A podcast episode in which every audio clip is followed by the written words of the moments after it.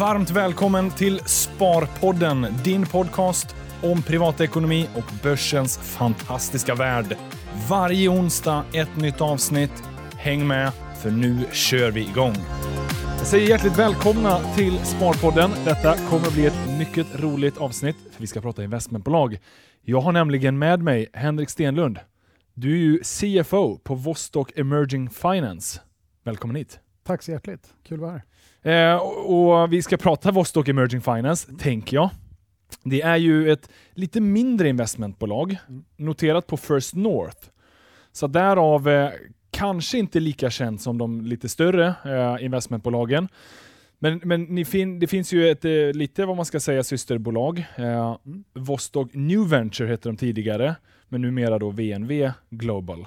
Riktigt. Precis. Eh, Jag hade ju faktiskt med Per i podden eh, Mm. tidigare i, i år. Eh, och ganska uppskattat avsnitt. Mm. Så att eh, ingen press. Nej, nej, det är svårt. Stå i skuggan av Per. Han är...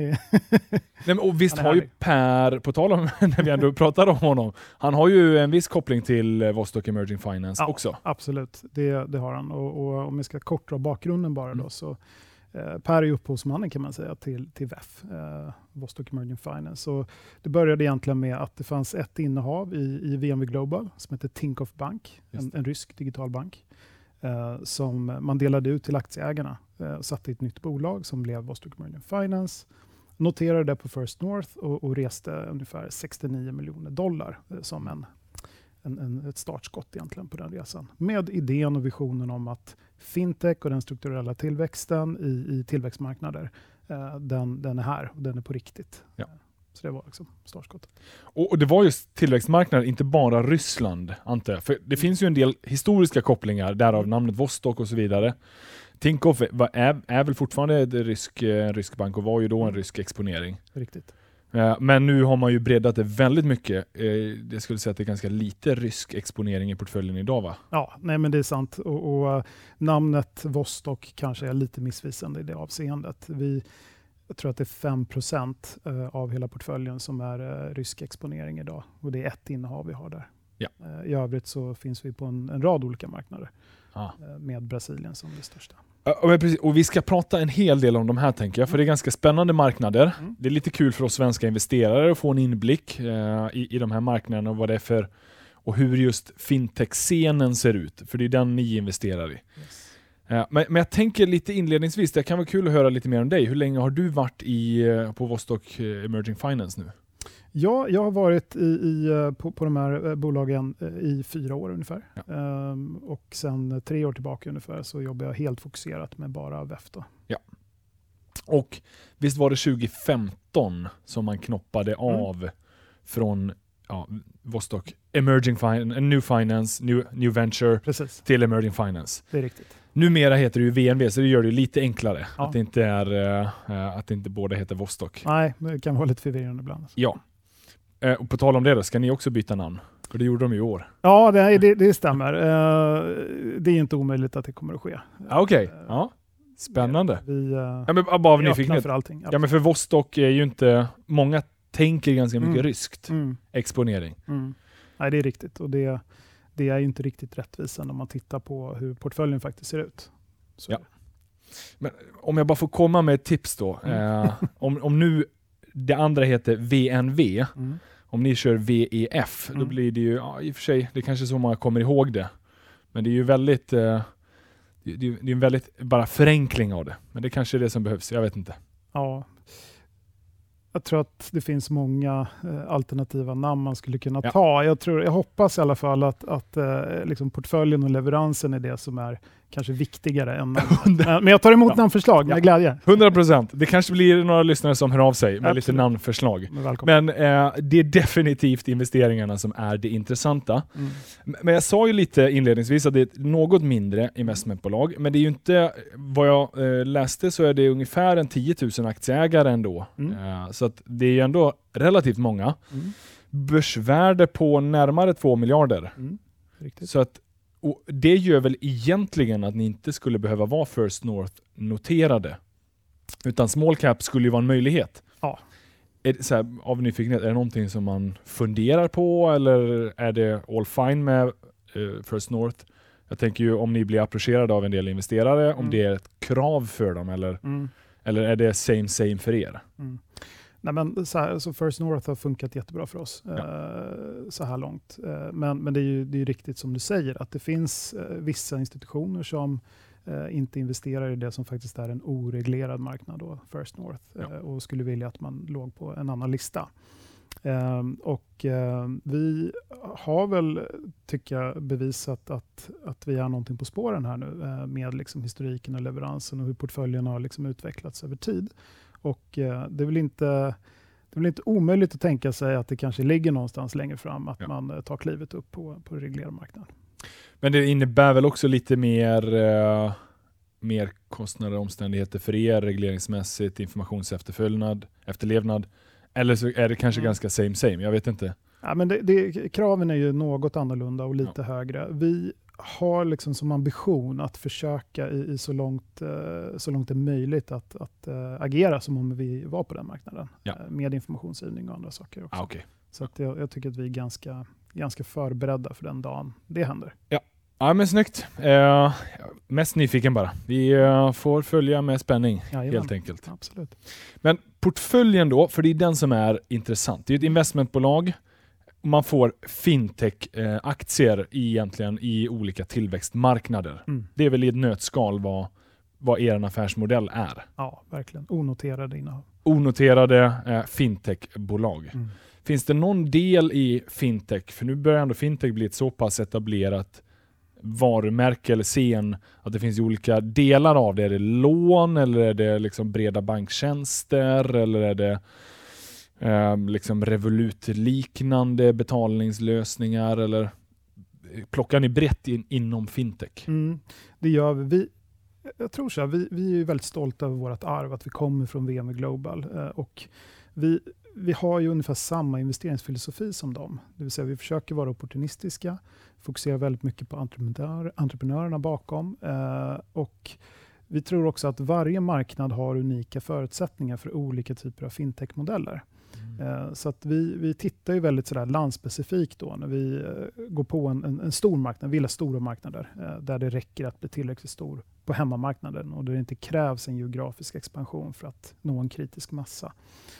Så där ser vi att vissa modeller har kommit längre, andra i tidigare skeden. Eh, Och vi försöker helt enkelt hitta de allra, allra bästa eh, risk-reward-alternativen att investera i. Då.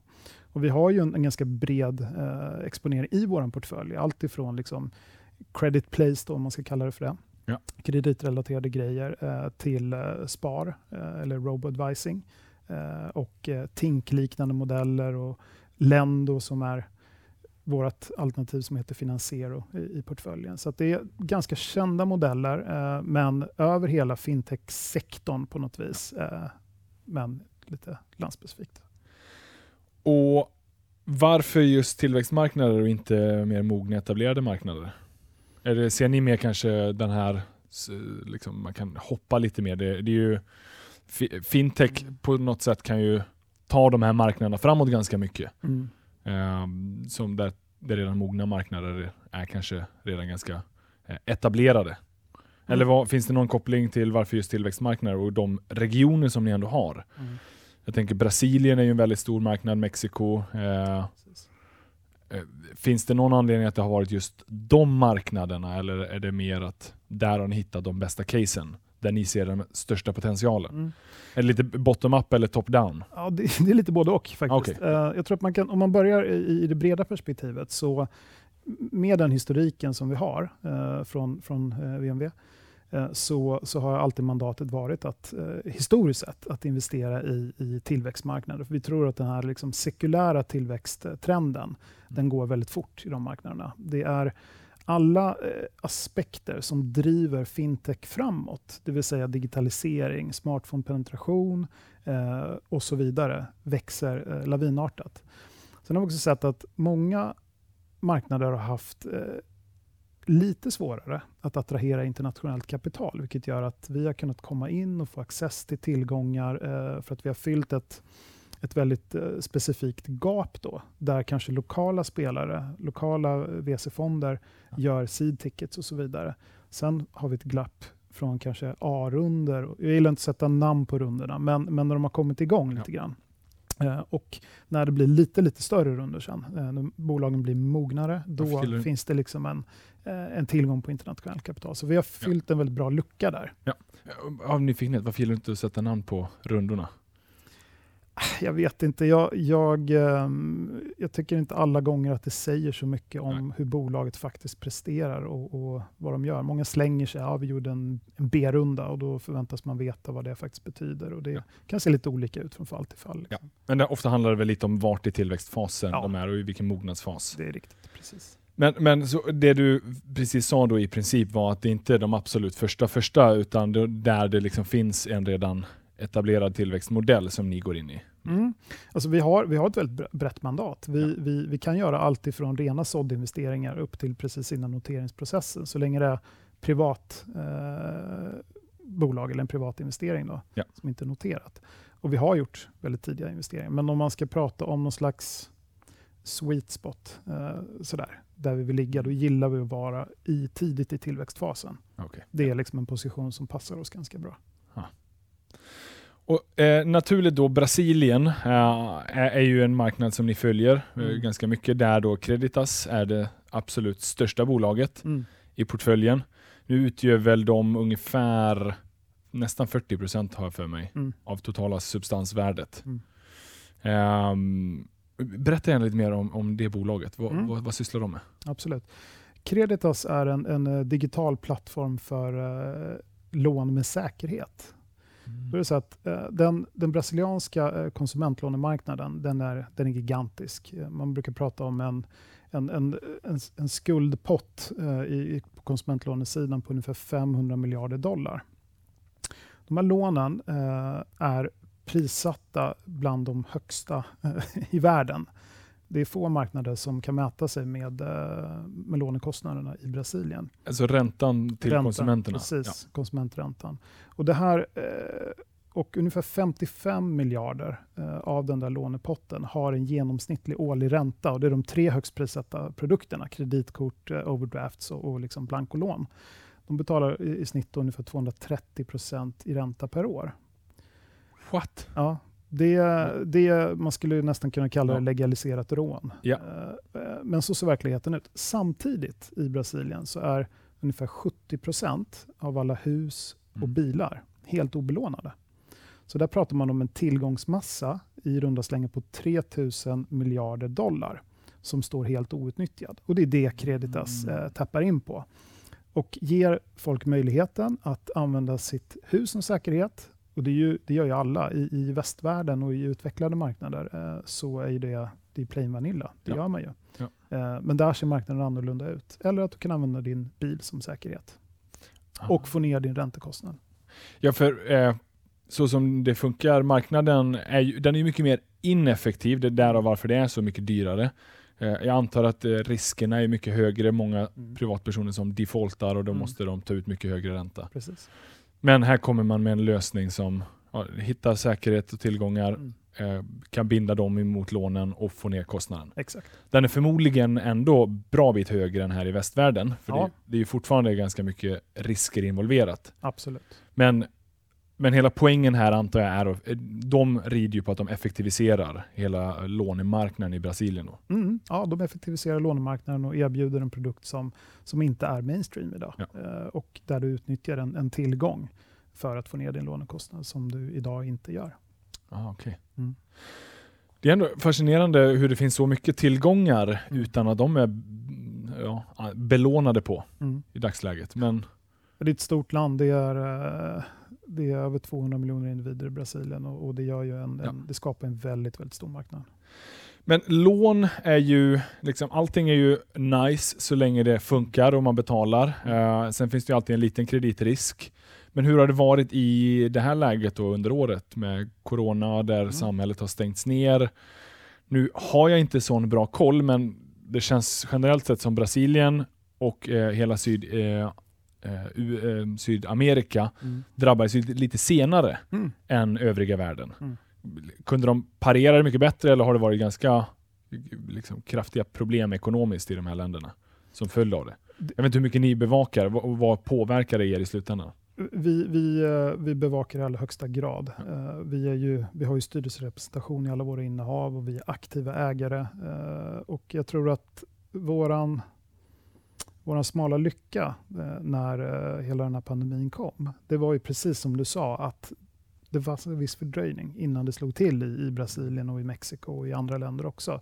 Så att medans västvärlden, i Europa främst, eh, tidigt då började se det här ta fart, då hade vi ändå möjligheten att jobba tillsammans med bolagen och, och ställa om verksamheterna för att liksom skapa en längre runway eh, när visibiliteten var väldigt låg. Vi visste inte mm. hur länge ska det här pågå, hur kommer, hur kommer det att drabba bolaget, hur kommer det att drabba landet eh, och så vidare. Och så vidare.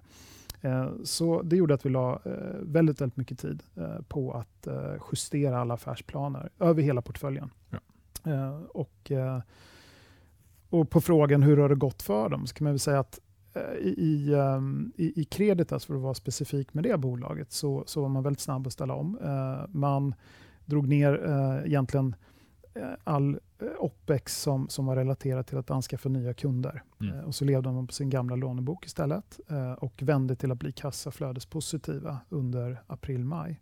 Mm. och visade att det man, det man på pappret kan säga, vi kan snabbt bli liksom cashflow positive, det gjorde man faktiskt i verkligheten.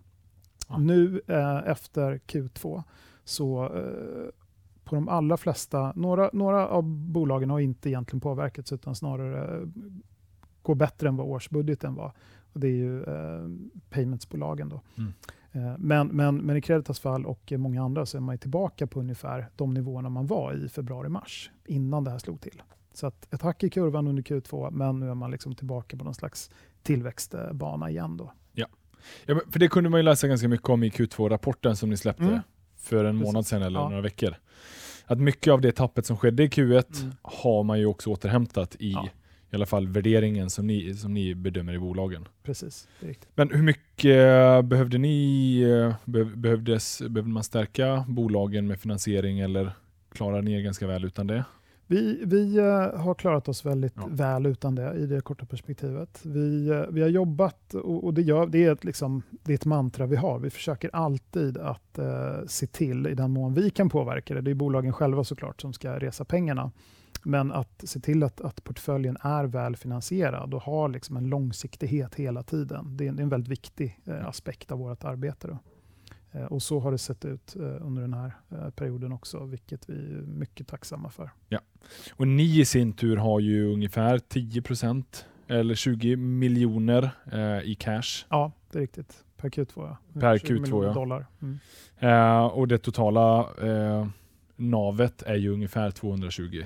Ja, vill jag minnas. 223 precis. Miljoner dollar. Korrekt. Vi rapporterar i dollar ja. och investerar nästan uteslutande i dollar med några få undantag. Innan vi ska tillbaka till Creditas och de andra bolagen, mm. på tal om dollar då. Eh, yes. Det gör ju en effekt för er eh, och framförallt då för oss svenska investerare. Eh, I och med att ni redovisar ert resultat i dollar, alla investeringar är i dollar. Mm. Eh, historiskt sett har ju dollarn stärkts och kronan försvagats, mm. så det har varit ganska tacksamt för oss svenska investerare eh, när man då investerat utomlands. Mm. Nu har vi börjat se den eh, motsatta effekten. Mm. Dollarn är ju ner 7% sedan årsskiftet mm. mot kronan. Egentligen sedan slutet på juni, där ert Q2 sträcker sig, så är ju dollarn ner ungefär 4%. Mm. Så att, eh, den är ju bra för kanske lyssnarna och investerare att bara vara medvetna om att mm. dollarn kommer ju slå på resultatet. Ja. Eh, vad substansvärdet blir beror ju ganska mycket på ja, valutakursförändringar. Mm. Och nu när det varit så pass stort. Eh, så att den lär vi ju kanske se en effekt av i Q3 och kanske Q4 beroende på hur dollarn utspelar sig. Exakt. Det har ju, ni har inte så mycket påverkan av den. Nej, ibland önskar man att man kunde, ja. men eh, så ser inte riktigt verkligheten ut. Ja, ni har ingen direktlina till Nej, Nej vi har inte det. Nej, Nej men det, så är det. det. Det, är, eh, det är helt riktigt att vi, vi rör oss ju väldigt mycket i en dollarvärld eh, i våra investeringar och det, det, är också så vi rapporterar. Eh, och vi håller inte på med någon, eh, någon valutahedgning. Eh, vi Nej. är inte några valutatraders och, och sådär. Eh, och samtidigt är vi väldigt långsiktiga investerare. Vi, vi har en lång horisont när vi tittar på de här innehaven. Och valutor och, och länder eh, och konjunkturer kommer att svänga upp och ner under ja. den här perioden. Men någonstans tror vi på tesen att det, det går i rätt riktning. Liksom. Ja. Nej, men det, det är en liten parentes i sammanhanget, Mm. men man behöver ju ha med sig det. Oh ja, som det, ja, det ska investerare, man veta. Att eh, valutaförändringarna. Mm. Eh, Men tillbaka till Brasilien, för det är inte bara Creditas som ni har där, utan stor del av portföljbolagen Mm. eh, är ju brasilianska. Ja. Finns det någon anledning till att det har blivit så, eller är det bara en så pass stor och spännande marknad? Mm. Nej, men det, är, det är väl lite, lite by design. Kan Ja. man säga. Och för att komma tillbaka till din fråga, hur, hur väljer ni länderna? Ja. Det- top-down eller bottom-up? Vi, vi var ganska tidigt inne i Brasilien, eh, efter eller liksom precis i slutet av förra krisen, eh, då vi gjorde en, eh, vår första investering i Financiero, eh, som är motsvarande Lendo. Eh, en väldigt tidig investering där. Sen är det ju naturligt att i de marknader man är verksamma, vi, vi trodde ju någonstans att den här krisen kommer att, kommer att vända, eh, tillväxten kommer att öka i landet och vi ser fundamentalt att eh, det här är en marknad där en, en, eh, en lånemäklare, eh, en plattform för lånemäkleri, borde fungera väldigt bra.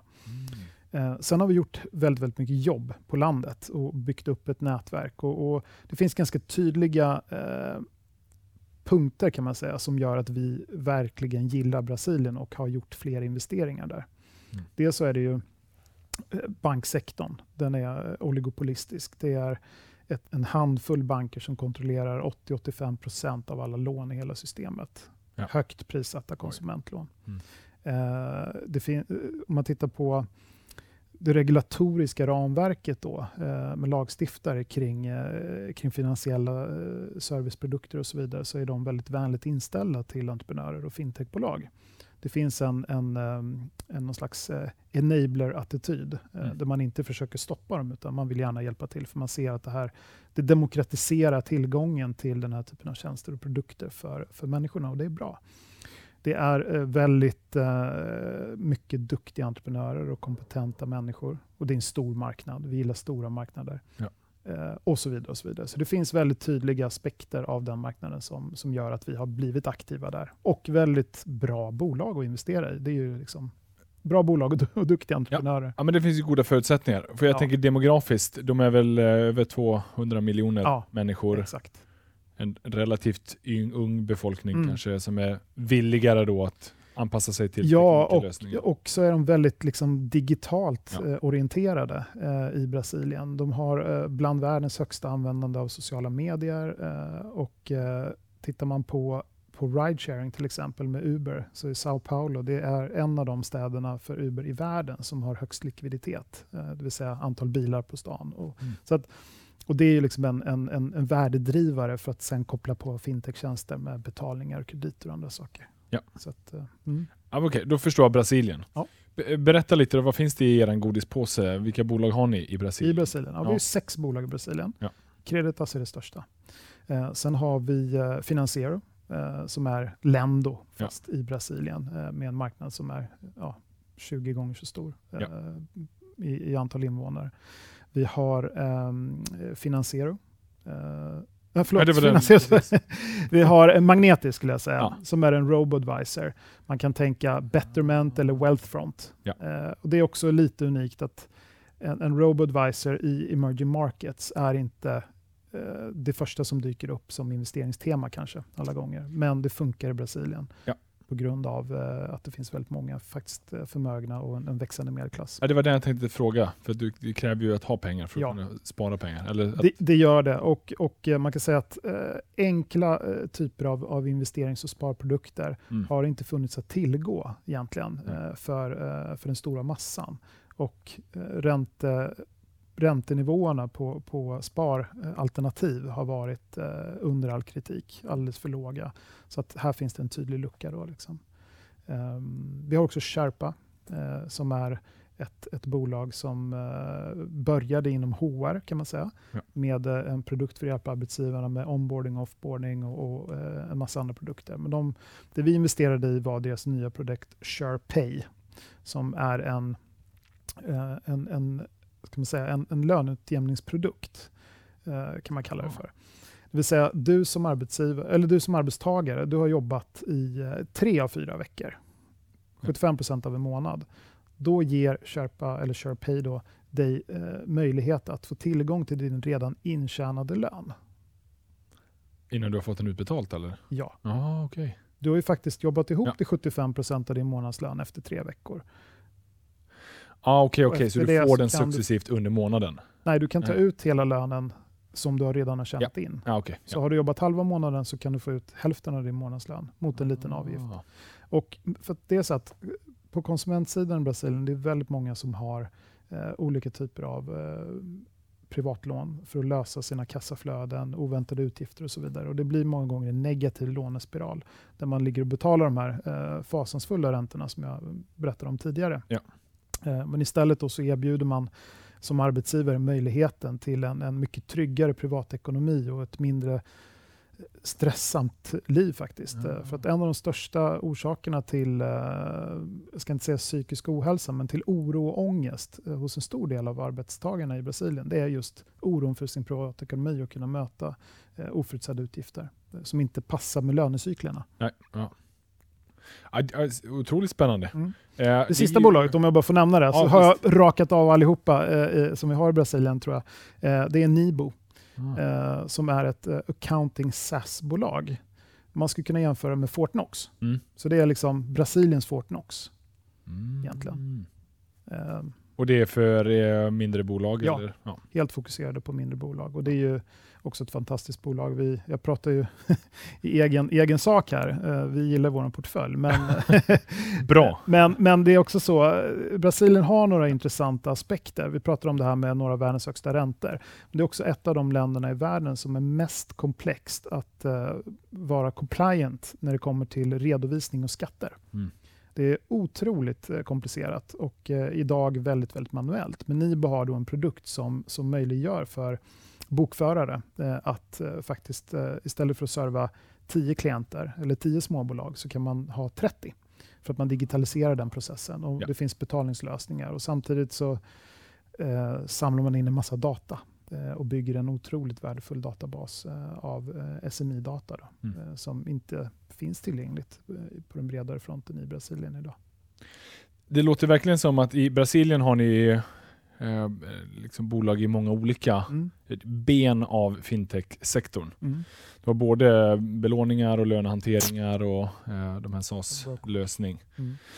Eh, men är, är det fortsatt eh, ambitionen för er att bredda er i Brasilien eller är det, om man bara tänker i år så har ni gjort en investering än så länge, Mm. vad jag vet, och den är ju i Indien. Ja, det är riktigt. Ehm, och även förra året var det inte i Brasilien ni investerade.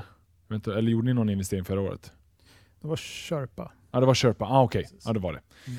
Eh, ja, men, ja, för ni har ju andra marknader också tänker jag. Mm. Eh, är det viktigt för er att det är någon form av liksom, eh, spridhet mellan marknaderna eller är det än en gång där best case finns, det är de vi vill ha? Ja, nej men absolut. Vi, vi, vi har inte ett portföljtänk Nej, på nej. det viset, utan vi, vi tror, det är vår tes i alla fall, att om vi lyckas hitta de, de allra, allra bästa bolagen med best risk-reward eh, och de vassaste entreprenörerna i respektive marknad, då, då kör vi på det. Ja. Skulle det sen visa sig att eh, det finns ingenting som kan mäta sig med, med eh, bara bolag i Brasilien, ja, då kanske vi blir ett brasilianskt investmentbolag. Vem vet? Nej. Men vi tittar ju väldigt brett. Ja. Eh, vi tittar även på frontier-marknader eh, och, och har liksom en pipeline av bolag som vi, som vi följer under lång tid. Ja, bara av nyfikenhet, hur hittar ni investeringarna? Alltså, ni, ni utgår ju från Stockholm eller är ni utspridda över världen? Precis, vi, vi är utspridda i, Europa kan man säga. Ja. Så att uh, vår VD sitter i Irland eh, och eh, vi har en investment manager i eh, London. Eh, och sen har vi eh, en handfull personer här på, på Stockholmskontoret. Ja. Eh, men, men det ingår i det här jobbet att, att resa väldigt mycket. Ja. Och i den här eh, beskrivningen av vilka vi är som investmentbolag, i det att vi är aktiva, eh, så eh, är vi också väldigt noggranna i investeringsprocessen. Vi skulle aldrig investera i ett bolag utan att faktiskt vara på plats i landet, Ja. göra ordentlig DD, lära känna entreprenörerna. För det är lite som ett äktenskap många gånger. Vi ska sitta ihop i 5-10 år kanske.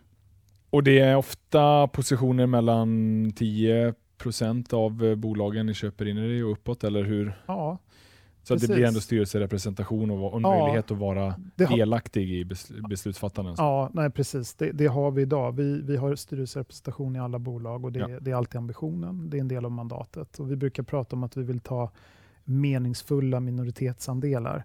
Så att 10-20% i varierande eh, grad, men någonstans där. Ja. Det beror ju förstås på hur, vilken mognadsgrad bolaget har i och vad det är för värdering. Ja, ja men exakt. Men, men det är inte bara passiva investeringar runt om i världen, utan Nej, ni är aktiva inte. ägare.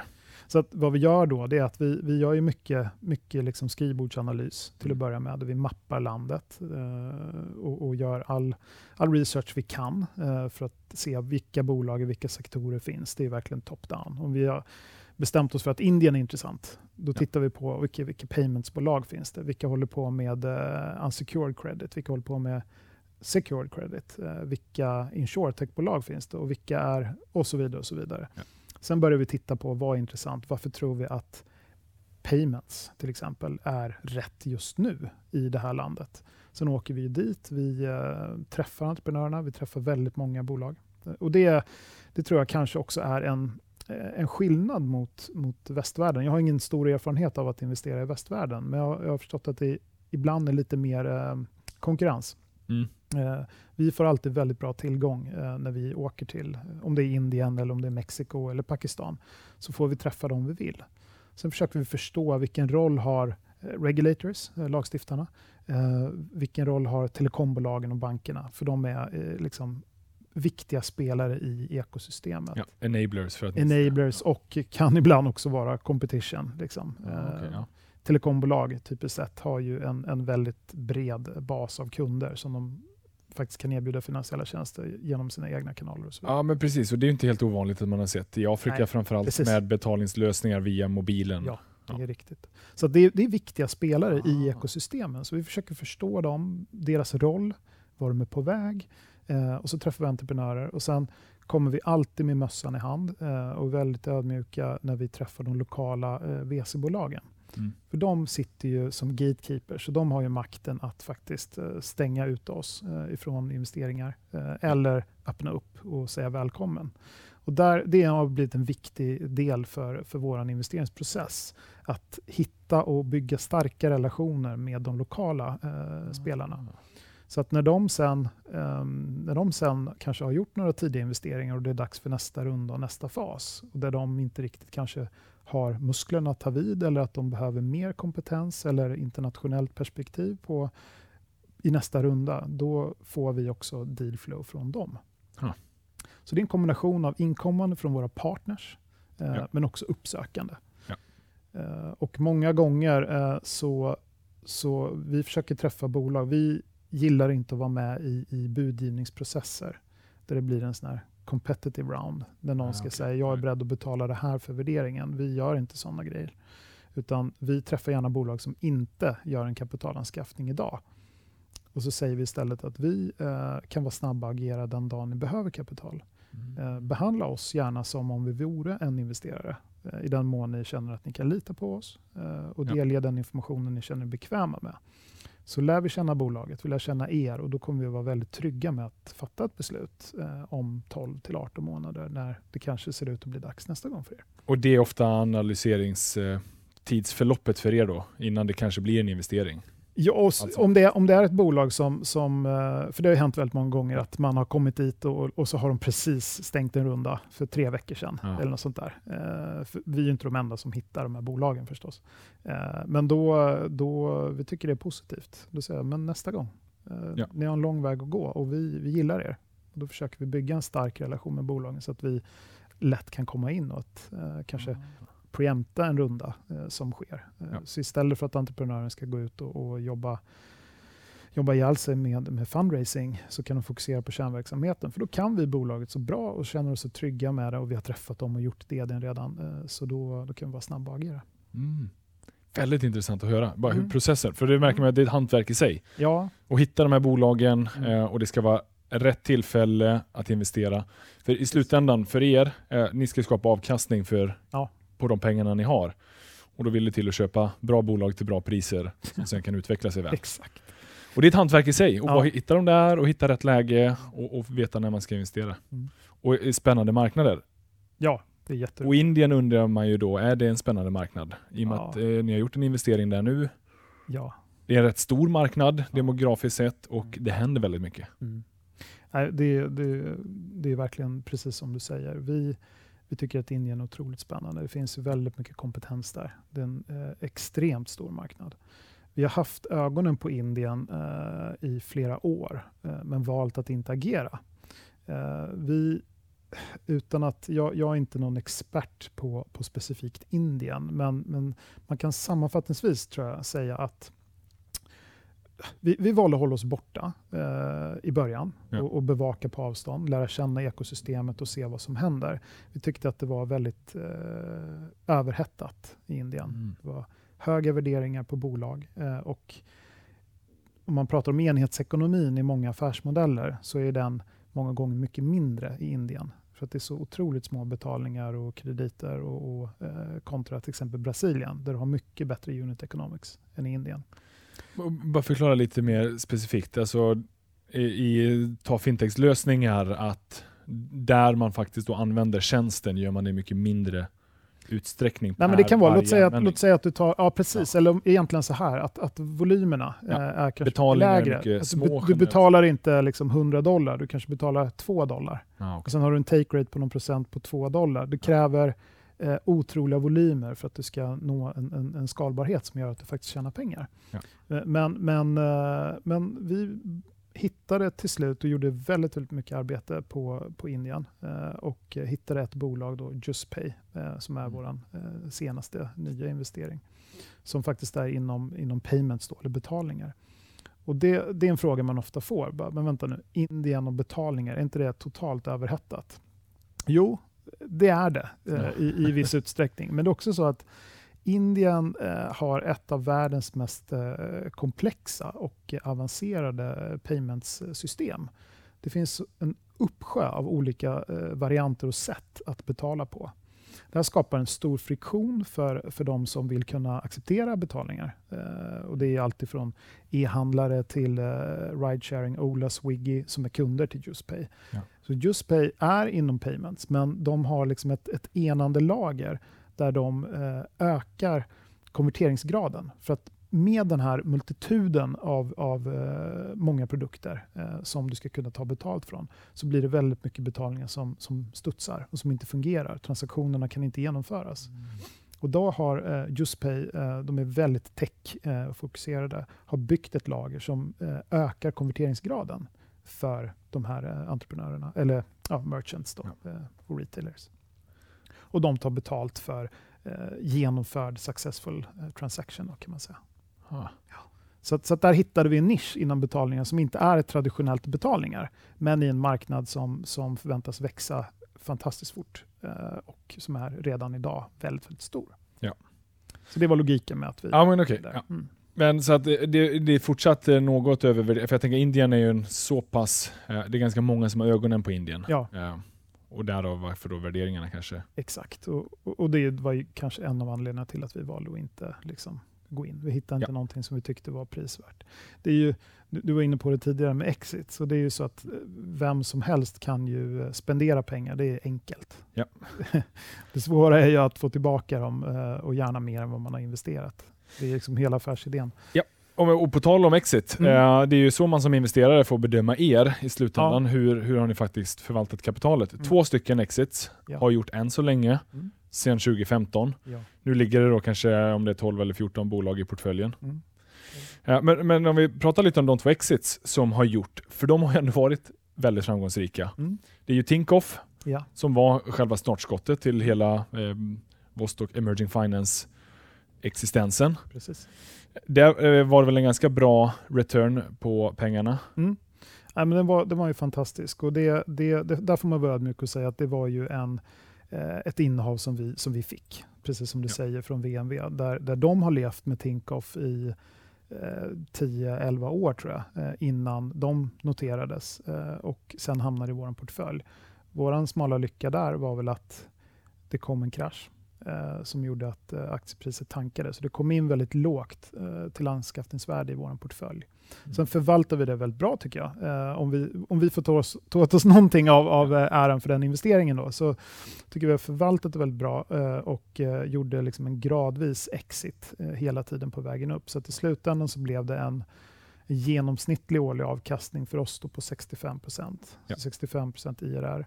Och den sex gånger pengarna. Ah, Okej, okay. och man mäter den, för det var ju 20 miljard, eller miljoner dollar ungefär som mm. var anskaffningsvärdet. Precis 19, men, ja. men det var ni fick den ifrån VNV? Ja, det var, okay, det, det var värderingen när den kom in i vår portfölj. Okay, ja. Eh, så det är därifrån vi mäter.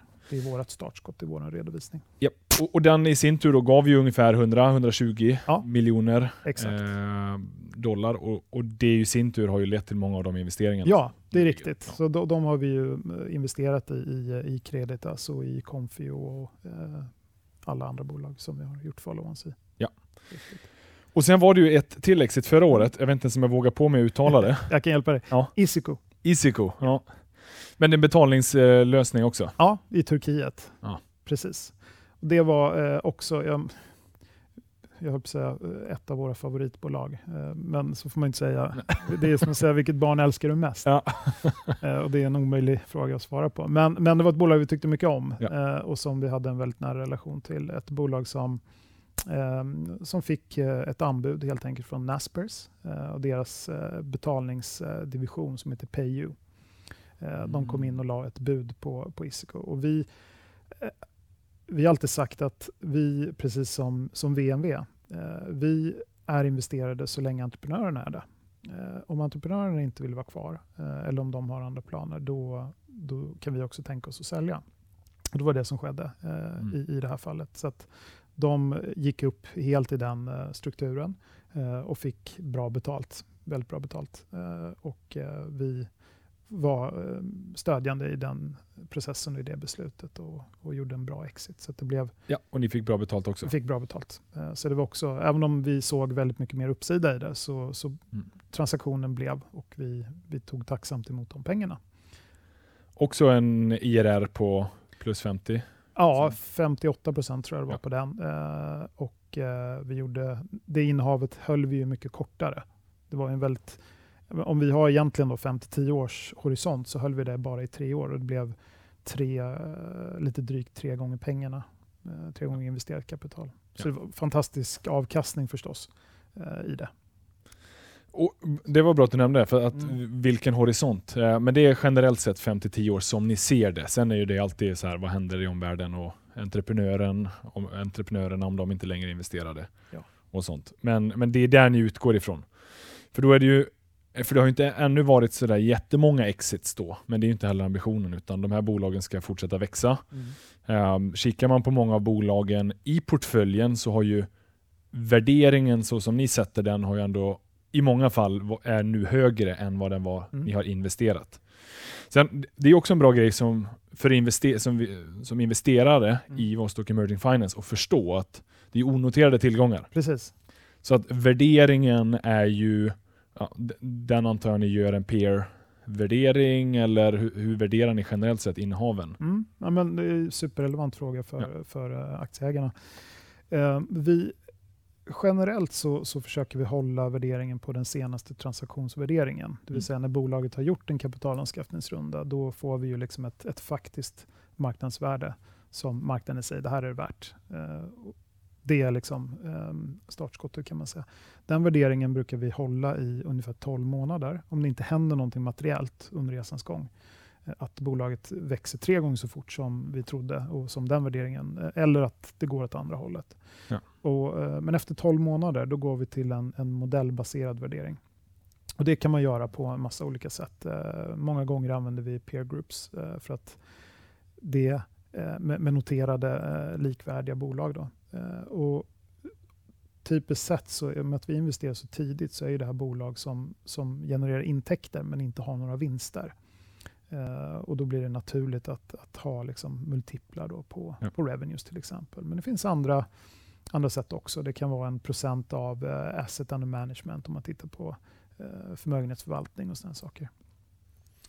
Och sen då räknar ni ju, givet den multipeln, Mm. vad var det när ni investerade, vad är den idag, Mm. vad är värdet, så som ni värderade, så om Precis. ni skulle sälja er tillgång. Ja. Det är riktigt. Ja, men okej. Den, är, den är väldigt bra att ha med sig. Mm. 12 månader Mm. eh, efter den senaste runda, annars någon form av Ja. peer-värdering. Mm. Ehm, för det är ju inte, det blir ju då en, något trögare eh, än börsen som man är Ja. van vid kanske, där du får en, eh, ett nytt pris varje sekund. Exakt. Att bara, så, som investerare, att man är medveten Mm. om det där. Jo, ja, men det finns Och att det en- kan ju slå i båda riktningarna. Ibland det kan, det göra. vara undervärderade Mm. eh, och och ibland så kan det ju då vara övervärderade. Mm. Men eh, ofta brukar ju aktiemarknaden mäta er avkastning ni har skapat över tiden. Ja, och det är vi tacksamma för. Ja, och det, är- och, och det är väl kanske så man ska investera också. Ja. Eh, Jo, men det, det, jag tror att i och med att vi som bolag har en, en, eh, en, en långsiktighet eh, i våra investeringar så, så ska man också som aktieägare i VEF Ja. eh, ha en långsiktighet eh, och se att det här det är en, det är en unik exponering mot, eh, mot en portfölj av bolag som är mycket svår att replikera och få exponering mot. Så att om man tror på tillväxtmarknadernas sekulära tillväxtstory, liksom, som, vi, Mm. som vi brukar prata om, eh, och, och digitaliseringsvågen som sker, eh, så, så är det ett bra tema, tycker Ja. vi. Bra. Jag måste också avslutningsvis, eh, återköp av aktien, det Mm. gör ni ju eh, successivt Mm. eh, och har skett ganska många gånger. Mm. På, då kan man ju som investerare på tal om vad är värderingen. Man får ju någonstans utgå ifrån att eh, ni tycker att det är undervärderat, Mm. att man återköper. Nu, nu är det inte du som bestämmer det, utan det är ju aktieägaren också Mm. som ger mandatet. Ja. Men, men har du några, så här, om du kan dela, vad är resonemangen kring återköp? För det har ändå skett ganska många gånger un, i år eh, under kursraset och även tidigare år. Mm. Nej men eh, absolut, superrelevant. Vi, som, som de allra flesta eh, investmentbolag så, så tittar man hela tiden på vad är liksom best use of cash. Ja. Eh, vad har vi en teoretisk eh, bäst avkastning i alla fall. Och vi har ju våra interna eh, ska man säga, nivåer. När vi kikar på en ny investering så ska i alla fall modellen säga att vi ska ha en viss avkastning över tid. Eh, viss genomsnittlig årlig avkastning för att vi ska tycka att det är värt att ta den risken.